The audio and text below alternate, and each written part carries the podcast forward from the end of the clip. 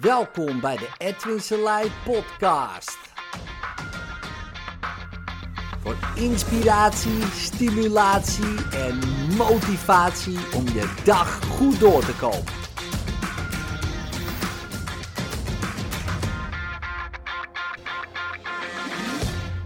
De oude stijl van hypnose doen is een vergeten kunst. Als je kijkt naar de moderne hypnoseopleidingen, of althans die zeggen dat ze moderne hypnotherapie doen, nou dan uh, is daar heel weinig moderns aan. Uh, het is een beetje een uh, heel erg verwaterde versie van uh, wat er mogelijk is vaak. En dat is jammer. je ziet bij sommige opleidingen, ja, die hebben dat wel wat meer omarmd. Hè? Wat snellere inducties, korte sessies, uh, direct praten met het onbewuste. Super interessant. Alleen daar zie je dan ook weer een soort van. Um, wel minder verwaterd, maar ook wel een verwaterde versie. En ook wel heel. Ja, kort ook. Ja, als je kijkt naar bijvoorbeeld uh, de hypnotiseurs die die geheimen weten. Um, en ik weet ook niet alle geheimen, um, zeg ik alvast. Maar die alle geheimen weten. Hun studenten, die zijn gewoon echt jaren en wel 10, misschien wel 15 jaar in de leer bij zo iemand. Hè? En dat kan je gewoon niet vergelijken met de opleidingen van nu. En dat is gewoon een kunst. Het is alsof je naar de kunstenaar gaat en je leert een, ja, geheime techniek. Hè? Oude goochelaars die geheime technieken uh, nu dan voor heel veel doorverkopen, maar niet alles niet eens doorverkopen. Ja? Maar alleen maar aan één iemand gaan verder gaan uitleggen. Één serieuze student.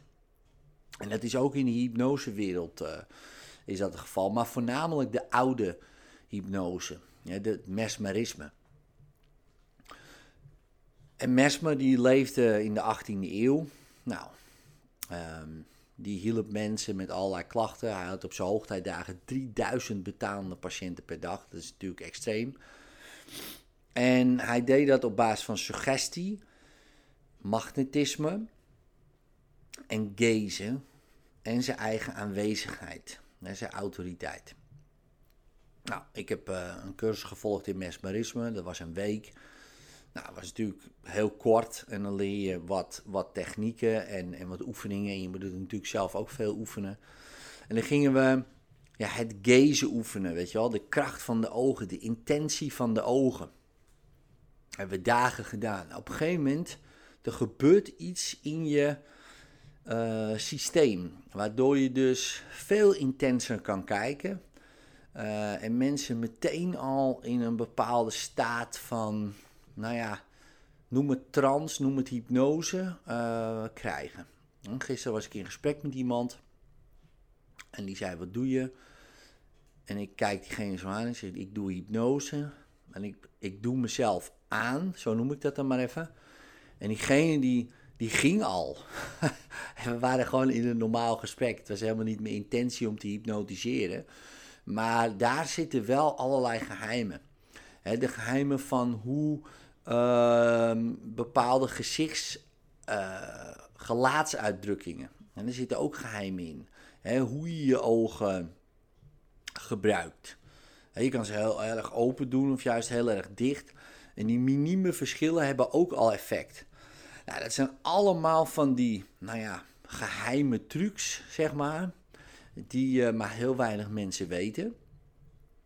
Ik weet er een, een paar, zeg maar, hè, dus ook heel weinig. Um, maar als ik kijk naar andere opleidingen, ja, die weten gewoon daar helemaal niks van. Ja, die hebben het kind met het badwater ooit weggegooid. Of niet, dat hebben zij niet gedaan, hè, maar uh, daarvoor. En um, dan merk je gewoon dat um, ja, dan lijkt het wel moderne hypnotherapie, maar dan is het gewoon een geleide meditatie. Ja, gewoon een geleide meditatie. Nou, op een gegeven moment gaat iemand wel ergens een keer in een soort van ontvankelijkheid voor suggesties. En dan doen we een techniek en dan hopen we dat het werkt. Eh, terwijl als je de oude hypnotiseurs ziet, die hopen niet dat het werkt. Het werkt. Het is een hele andere intentie, een hele andere manier van werken. Ehm, en het een is niet beter of slechter, maar het is anders. Ik denk juist de combi is heel krachtig. Ja, als je dat kan.